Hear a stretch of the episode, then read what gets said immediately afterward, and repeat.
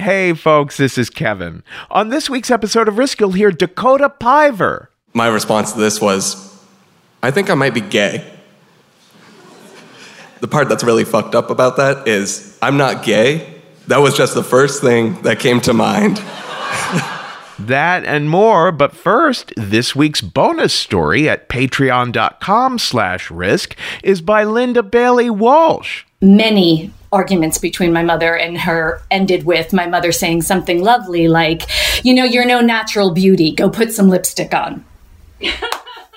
And did you know that if you're at the $10 or more per month level at Patreon, you get the ad free versions of the episodes right when they come out? And for one time donations, go to paypal.me slash risk show. Is your child struggling with a specific subject or need help with homework? Are they asking questions that you're not sure you can fully answer? IXL Learning is an online learning program for kids. It covers math, language arts, science, and social studies. IXL is designed. This program will improve your kids' grades. Studies done in almost every state in the country. The kids who had IXL are consistently doing better. Powered by advanced algorithms, IXL gives the right help to each kid no matter the age or personality. And it doesn't have to eat up all your time. One subscription gets you everything for all the kids in your home, pre K to 12th grade. So don't miss out. One in four students in the U.S. are learning with IXL. IXL is used in 95 of the top 100 school districts in the U.S. Make an impact on your child's learning. Get IXL now. And listeners can get an exclusive 20% off IXL membership when they sign up today at IXL.com/audio. Visit IXL.com/audio to get the most effective learning program out there at the best price. When you need mealtime inspiration, it's worth shopping Kroger, where you'll find over 30,000 mouthwatering choices that excite your inner foodie. And no matter what tasty choice you make, you'll enjoy our everyday low prices, plus extra ways to save, like digital coupons worth over $600 each week. You can also save up to $1 off per gallon at the pump with fuel points. More savings and more inspiring flavors make shopping Kroger worth it every time. Kroger, fresh for everyone. Fuel restrictions apply. Now here's the show.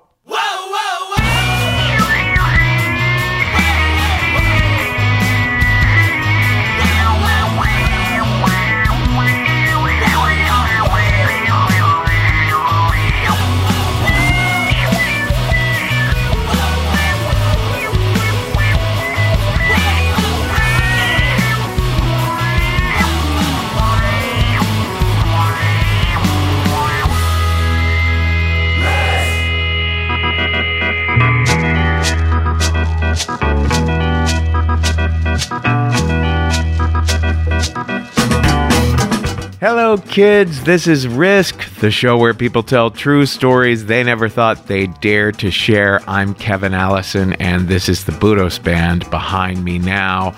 We're calling this week's episode There and Back. I'll tell you, we've only got a few weeks left of this tumultuous year. We had a lovely live stream a holiday stories live stream this past weekend. And you know, we we still do have uh, stuff coming up for the year at thestorystudio.org. You'll find our storytelling workshops like the two day level one with Amy Salloway on December 12th and 13th. Lots of workshops are always listed at thestorystudio.org. Now, in a little bit, we're going to hear a really moving story that was shared at one of our recent live streams by Sasha Lilac. But before that, an old friend returns. Jamie Brunson is the executive director at First Person Arts, a storytelling show and organization in Philadelphia. Jamie really wowed us uh, the first time she was on the show, and it's great to have her back. She did one of our recent live streams. Here is Jamie now with a story we call From the Other Side.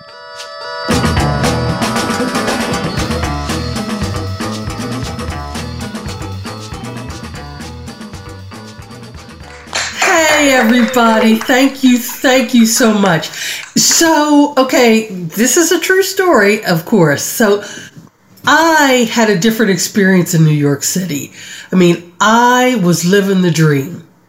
I had just finished my MFA in theater.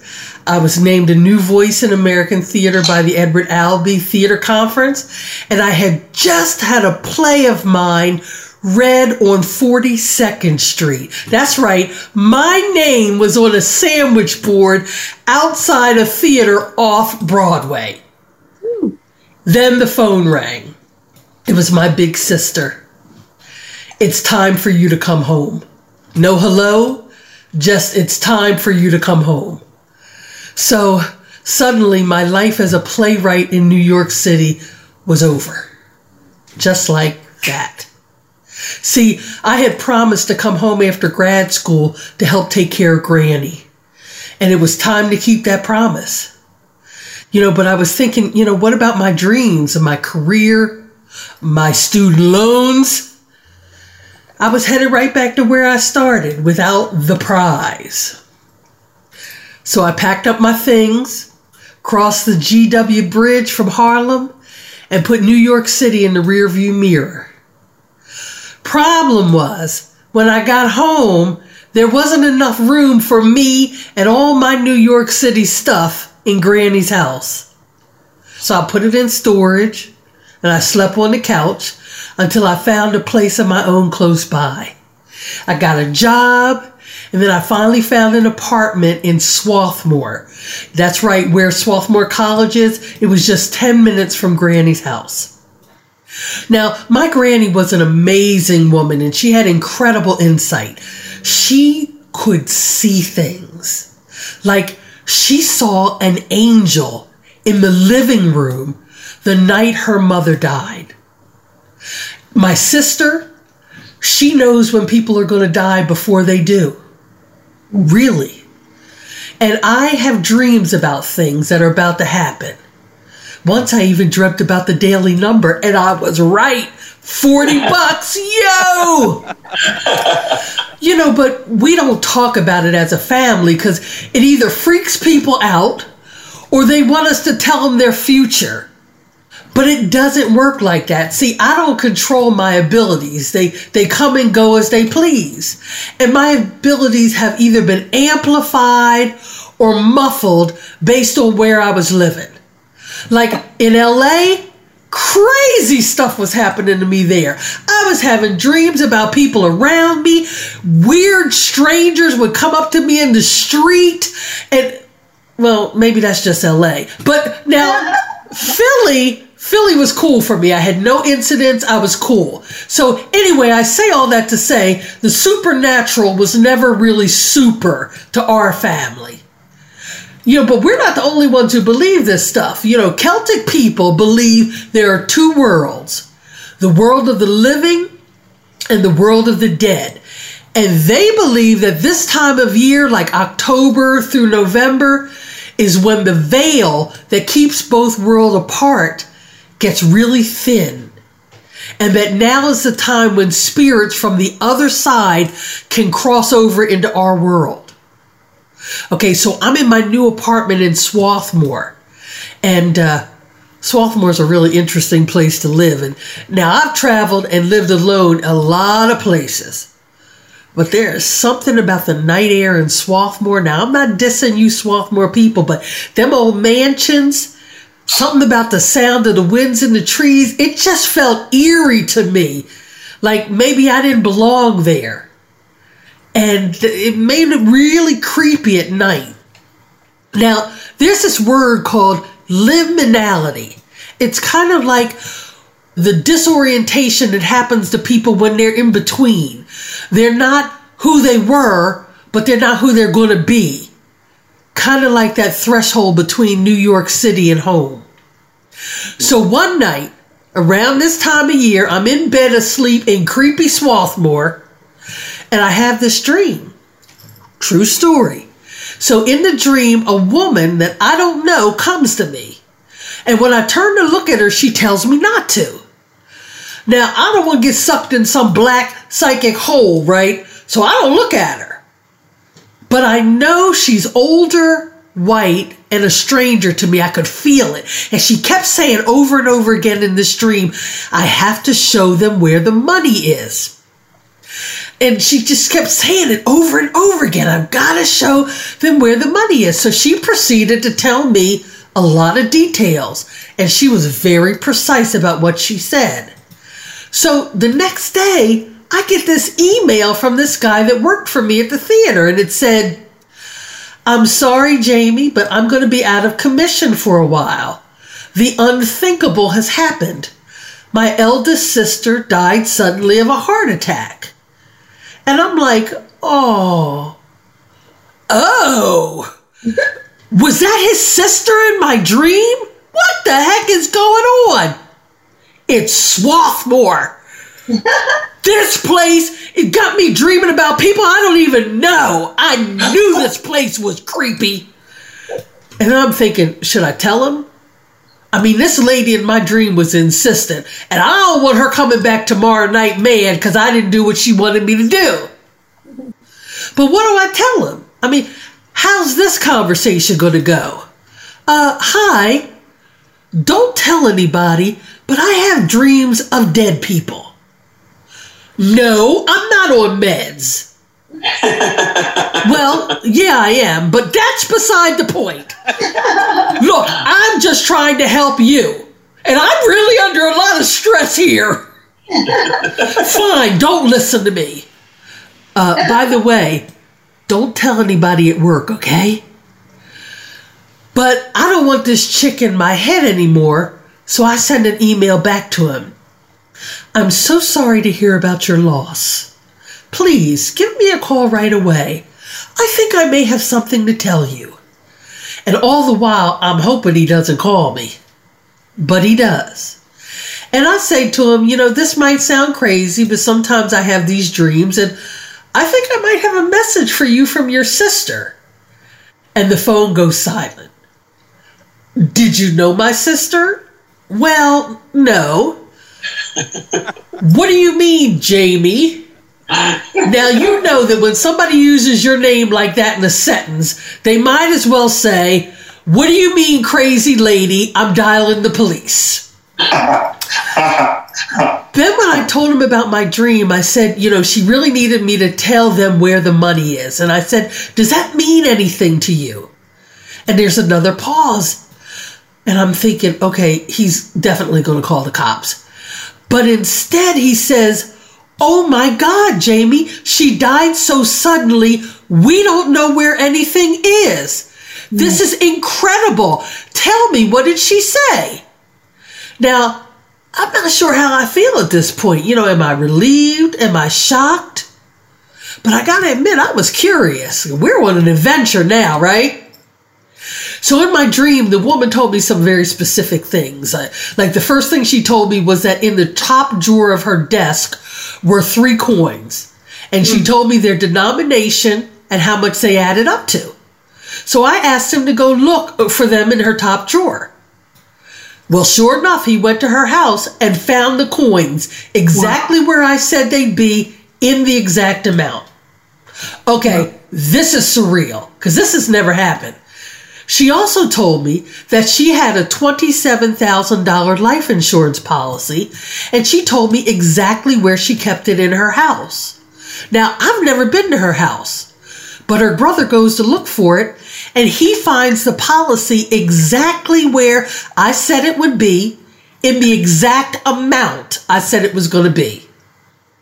Okay, this had to be his sister in my dream, but why me? Okay, this is interesting but mama don't want dead people visiting me at night. Let's just say I'm firm on that. So the next time he called me, I said, I, I know this is going to be hard to believe, but there's one last thing she wants you to have. What's that? He said. $17 million. Whoa. And there's this long pause, and he says, Jamie? My sister did not have that kind of money. Look, all I know is what she said. And remember, everything else she said was spot on. That's all I can tell you. Because, see, by now, I'm Susie Psychic. Okay, I'm ready to charge. Well, did she tell you where it was? Nope, sorry. That's all I have for you. If I were you, I'd tear that house apart till I found it. So, you know, before the dream, my granny asked me if I was afraid to live in Swarthmore by myself. And I told her no so she wouldn't worry. But the real answer was yes. Yes, I'm afraid of living there. In fact, I was afraid of everything of missing my chance to do something with my life, of being interrupted over and over again and never getting it, whatever it was. I was afraid of losing hope. So a few days later, I'm at the gas station, right? And I'm pumping gas. And I look up at a sign above me. The lottery has a jackpot of $17 million. Mm. There it is. There's the money. So I called her brother and I told him, look, the lottery is 17 million. That's where the money is. And I asked him if his sister played the lottery. And he said she did. And I told him, you look for that lottery ticket or else you play her numbers. Heck, I should have asked him what them numbers were. Mm. well, I'm not sure if he ever got the 17 million. I actually don't even remember much about him after that call. Wow, come to think of it, that's odd. You know, up to that point, no matter how spot on I was with my dreams and predictions, I still had doubts about, well, this journey we're all on. Like, when it ends, does it end? But this dream was proof positive to me. There is something more. And I've got access to that never ending whatever it is. So I guess that means that no matter what, we're all on a course that doesn't end here. And just maybe anything is possible. Thank you.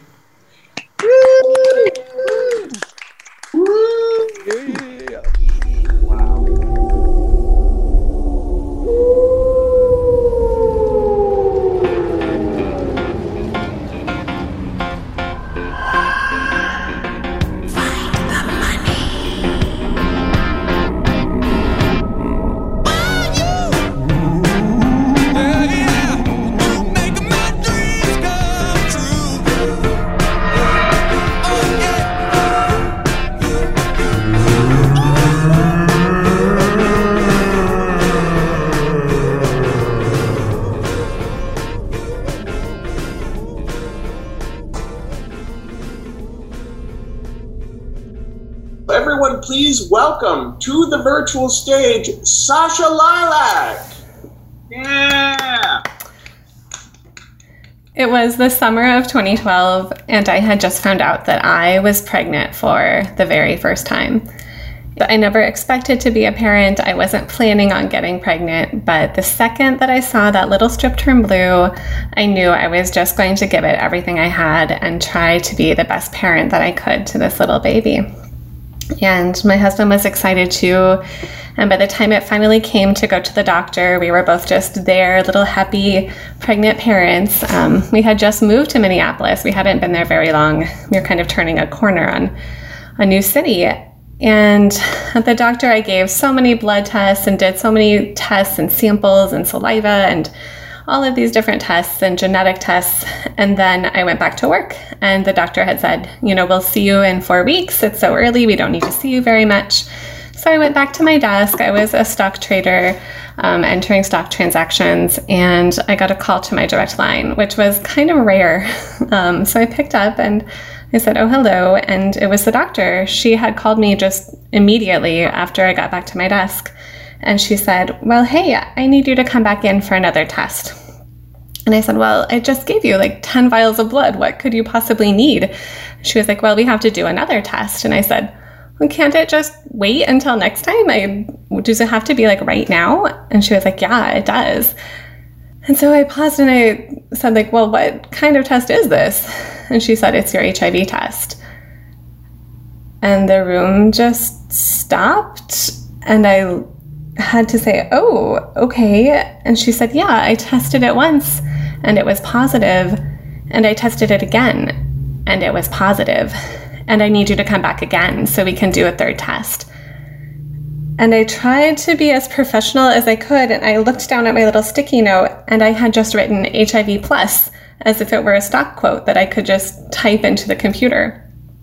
And I looked over at all of the males sitting around me and I crossed off the sticky note and I tried to put on my professional voice, like, oh, yes, well, I'll be so happy to come back and do that test, sure. And I just put the phone down and I walked out of the office. I don't even know how I finished those stock transactions or told my boss. I just walked out and I went back to the doctor and she said, well, these first tests can technically be inconclusive until we get this third test for the virus. And this third test is just looking for the presence of the virus in your blood. And so I went into the lab and I gave another vial of blood. And the lab told me, well, hey, we're going to be closed because it's the 4th of July week. The 4th of July was on a Wednesday that year. So we're going to be closed Wednesday and Thursday and Friday and Saturday and Sunday for the, the holiday. So you won't know the results of this until Monday.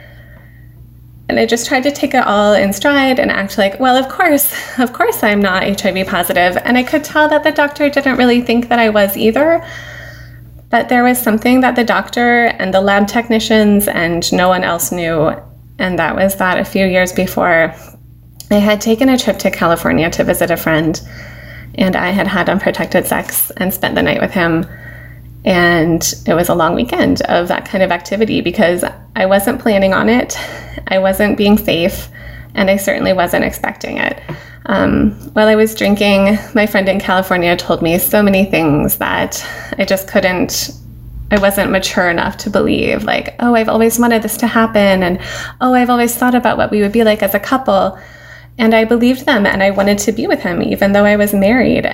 And I came back to the Midwest and I found out that all of those things were a lie. He was just saying those lies to, you know, get some girls to sleep with him, get his friends to sleep with him, and that he had done it several times before. And so I had to tell my husband what I had done in California. And we went to marriage counseling and we spent all of this time, like, kind of rebuilding our marriage and trying to figure out what to do from here because it had been so painful to be married and have your wife cheat on you that we just had to completely start over and spend all of these weeks and appointments just rebuilding. And we had finally gotten there. We were together. We were going to have a baby. Only now I have HIV and I have to tell him that I have HIV. And I kept thinking about this baby that was going to be brought into the world with HIV and how unfair that was, and how I wasn't going to be able to nurse because you can pass HIV in through the bloodstream. And my husband was going to leave me, and I would be homeless, and I would have to explain to my family why I was getting a divorce. And that would lead back to that whole weekend in California. And I just knew I couldn't tell my parents anything, I couldn't tell my family anything. They were not going to understand so I tried, you know, after Googling HIV for like eight hours, I decided I was going to go out and hang out with a friend at a concert. And I wouldn't drink anything, but we would just chat. And I said, Well, like, hey, so I had this test come back at the doctor and they think I might be HIV positive. And she said, Well, of course you're not HIV positive. Come on, how would you be HIV positive? Forget about it. It's a, it's a fake, you know, it's a face positive. You don't have it because my friend knew, like I did, that my husband would not be the kind of guy to go out and do anything that would have contracted HIV to give it back to me. And my friend just believed that I was also that kind of girl who wouldn't do that kind of thing. And I couldn't tell her either. And I could just kind of feel the world just like shuddering in on me at that moment because nobody was going to understand. And I couldn't explain it to them either. So, I just kept checking all night, every weekend. I couldn't eat, I couldn't sleep, but I could just refresh the Google and see if maybe there was like some lab technician who came in to the lab over the weekend and they happened to test my results and like upload it online. Even though I knew also that they just don't give you those HIV results online because of people like me. Um, you can get too upset. And I decided in that time that if the test was definitely positive and it wasn't just a false positive, that I was going to walk over to the major highway near my house and climb over the fence and throw myself into traffic because I couldn't do this to this baby. I couldn't saddle it with a pre existing medical condition and I couldn't afford to change everything about myself to raise the baby alone. And so we finally got to Monday and I finally made it through the whole workday and scheduled my appointment right at the end with the doctor. And we sat down in her office and she scooted her knees right next to mine. And she opened the file and she said, Well, it looks like you don't have HIV. It was a false positive. Um, sometimes pregnant women will emit or produce one of the proteins that the HIV virus test is looking for. The test is looking for three proteins, and sometimes pregnant women make one of them. And if you just have one of those proteins, the test is going to come back positive. And it was false. I didn't have it. The third test had confirmed. And the doctor was just looking at me like, oh, well, I just really want to thank you for your professionalism and how you handled this on the phone. You were so kind, and hardly anyone is that kind to me on the phone when I give them this kind of news. I just thought, well, how could anyone be positive? But I said, thanks. And as I walked out of that office, I could just feel myself letting go of having that whole relationship that had decomposed for so long and like I could get rid of the guilt and the fear that I had felt with the person in California and I could just look forward to being a normal happy pregnant woman again who of course didn't have HIV and put that chapter behind us of what had happened and just kind of move forward and that's what I did.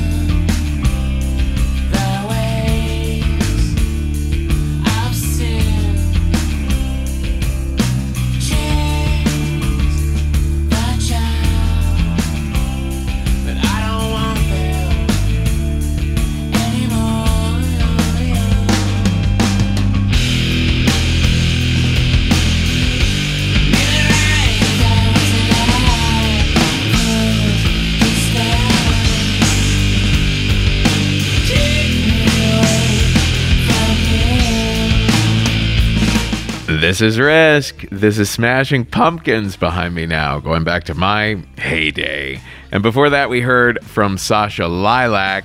And before that, a little interstitial by our episode editor, Jeff Barr.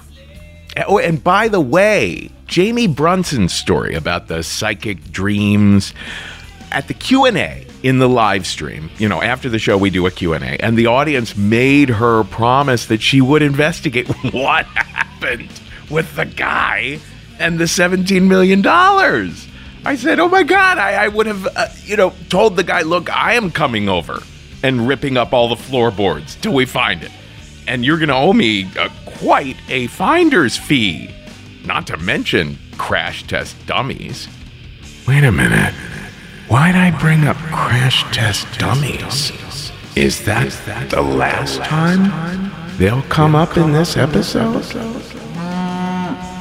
Oh, and hey, the holidays are here, guys. And did you know that we have all kinds of merch at risk-show.com slash shop? Shirts, totes, mugs, the Risk book. Again, that's all at risk-show.com slash shop. Folks, if you like good old fashioned true crime mysteries, if you like stories where you feel like you're a detective finding clues, June's Journey is the name of this new game that you can play on your iPhone or your Android. you are uncovering the mystery of June's sister's murder. It's this well to do family in the 1920s living in a great Gatsby like mansion. Each scene uncovers new aspects of the story. Some parts are in New York, some parts are in Paris. There's all kinds of objects you're finding and trying to assess whether they're meaningful or not. You collect information, filling out your own photo album, and you're keeping track of all the characters. There's romance, there's scandalous family secrets. It feels like a really fun play or movie. And I've only made it through like five scenes, but I am told you could crack the case.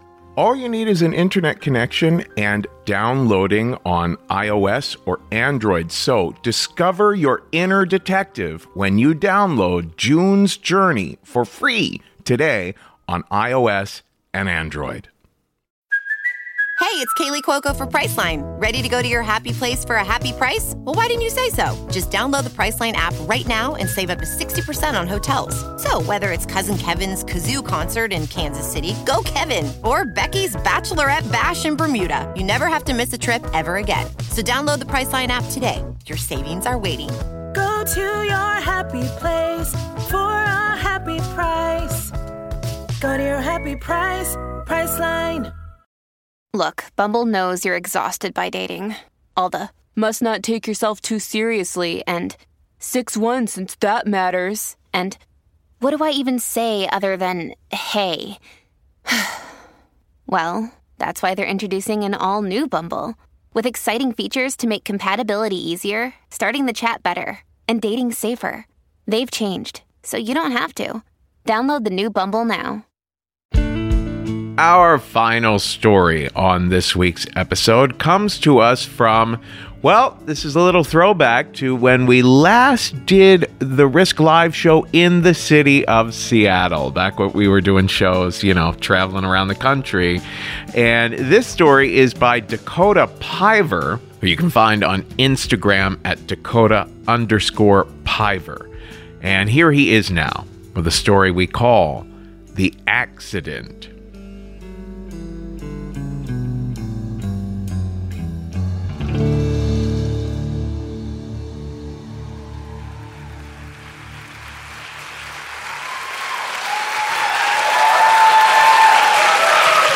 Wow. Thank you. Thank you. so, one night back when I was in high school, me and my good friends, James and Amelia, went down to the park nearby my house to go smoke some weed together. So, James and I, we go back a ways. Um, we first met in eighth grade, and to this day, we're actually still really good friends actually, back in eighth grade, he's the first person I ever split a fifth of vodka with. and um, he was just super down in the dumps and crying, and basically said, Life is so hard, man, and I don't like the girl I'm with, and I just want to kill myself. And my response to this was, I think I might be gay. The part that's really fucked up about that is I'm not gay. That was just the first thing that came to mind when I was just trying to make sure he doesn't kill himself. and then there's Amelia. Um, Amelia is just a super cool, laid back person, and she doesn't mind hanging out with the guys. She's just all around really awesome. So the three of us, we go down to the park, and from Amelia's sweater pocket, she pulls out a little glass pipe and some weed. And so we grab a seat on the park bench. It's right next to the street light, and we just light up. We don't worry about people seeing us. We're just sitting there sharing this bowl and laughing about just the dumbest shit. Once we finish smoking, we head back to my house. And once we get inside, my parents see that I've brought Amelia home and they're not happy about this at all. And the reason being, back on my 15th birthday, Amelia brought crushed up hydros to the party. And for those of you who don't know, when I'm talking about hydros, I'm talking about um, the painkiller hydrocodone. So it's really not that bad. It's just you know something you get prescribed. Um, and so my mom went into my bedroom and found this little baggie of white powder and thought it was cocaine. So she comes out to the party and grabs me by the arm and yanks me into my room, shuts the door behind us, and she just looks at me and says, I thought you were better than this. And I just tell her, no, no, it's okay. It's not cocaine, I promise. It's just hydros, that's all. And so, again, they see that I brought her home and they immediately just say, no, she's not welcome here. We've already talked about this. She needs to go home. So Amelia goes ahead and calls her mom. And the really concerning thing that we hear from this conversation is that her mom tells her, I think you've been smoking weed.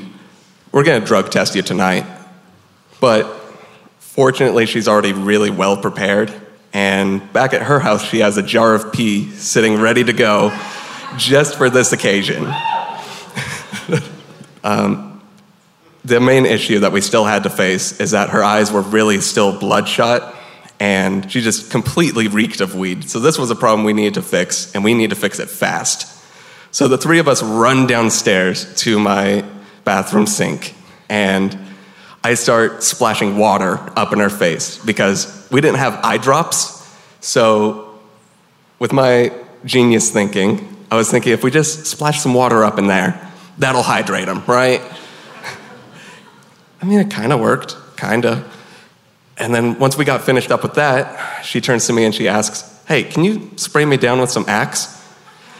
And in most cases, this would be totally fine, totally an okay thing to do, but Amelia is super, super allergic to perfumes and colognes, even like scented body lotions. And I knew this. Everyone at the high school knew this because there was one time in English class that all it took was smelling the perfume that had been sprayed in that room, and she started having trouble breathing and had to get rushed to the ER just from the smell of it. So I knew I was taking a huge risk, but I just wanted to be a good friend, you know? So I started from the base of her neck and sprayed her all the way down to her kneecaps and all the way back up. I even made her turn around just to spray off her back and really make sure that she didn't smell like weed.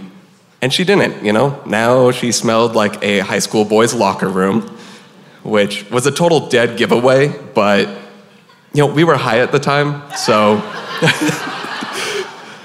we just assumed as long as she doesn't smell like weed, we're in the clear. so her mom pulls into the driveway, and Amelia opens the door, and she turns around to me and gives me a nice hug and just tells me thank you. And then she leaves.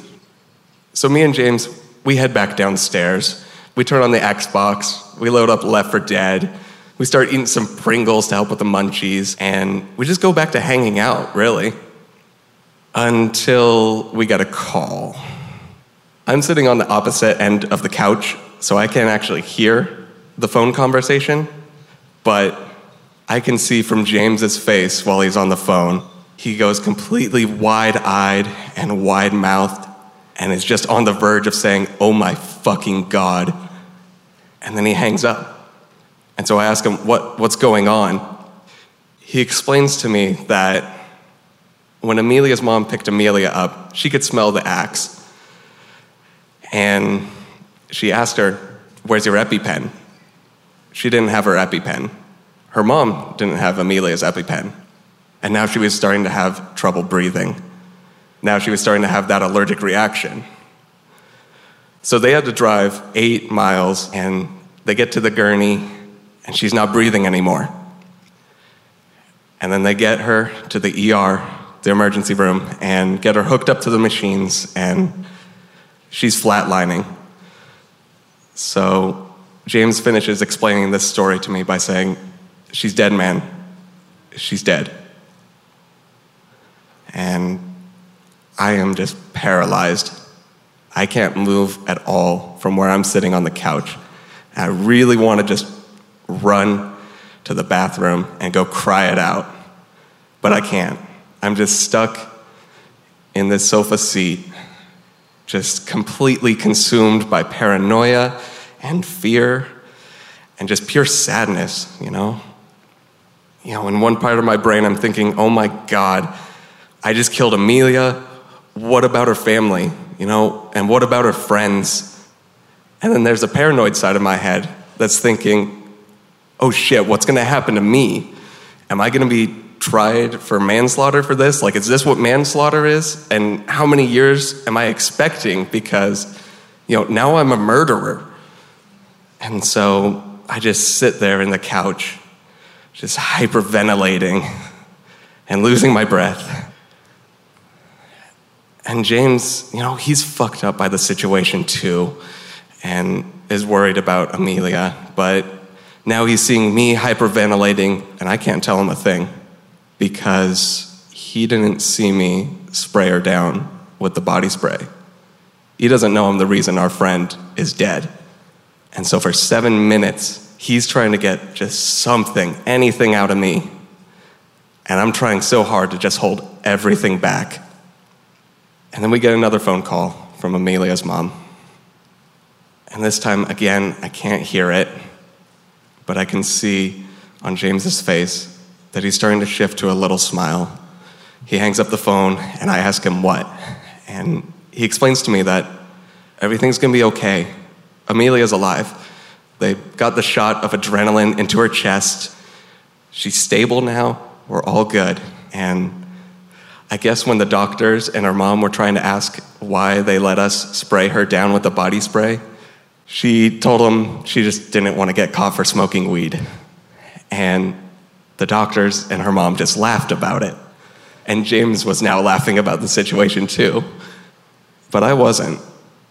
I was still really fucked up about what had just happened. And God, I just felt so guilty, you know?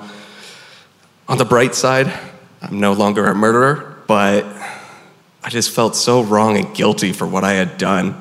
And that guilt carried on to the following Monday when I saw her at school.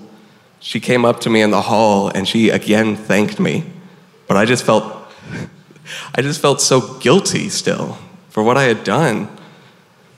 But life just went on normally and it's almost like I never killed Amelia. But but you know, that guilt and some of those feelings still carry on to this day. You know, now I am extremely cautious when I'm under the influence of anything, and I'm way too aware of every single action I'm doing and every single consequence every one of those actions is gonna have. And maybe that's why I'm so anxious now, but maybe that's a good thing. Thank you.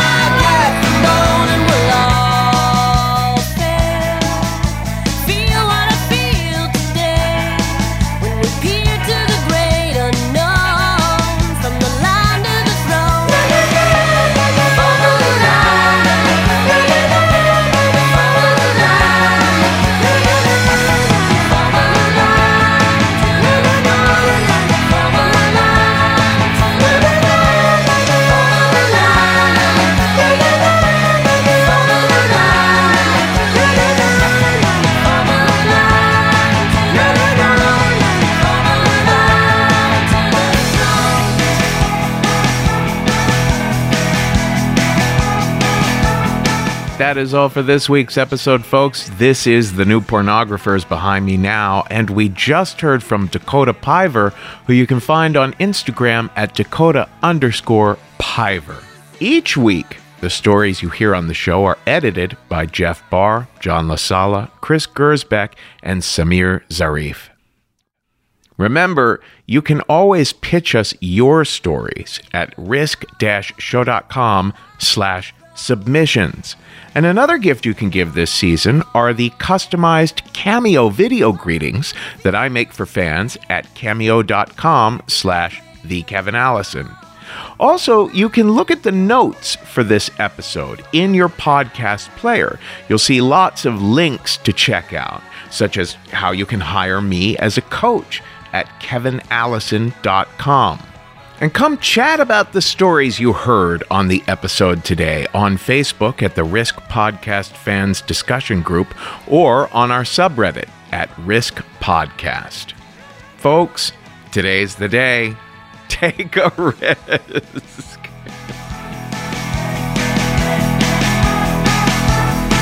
It was crime at the time, but the laws have changed, yeah. It was crime at the time, but the laws have changed, yeah.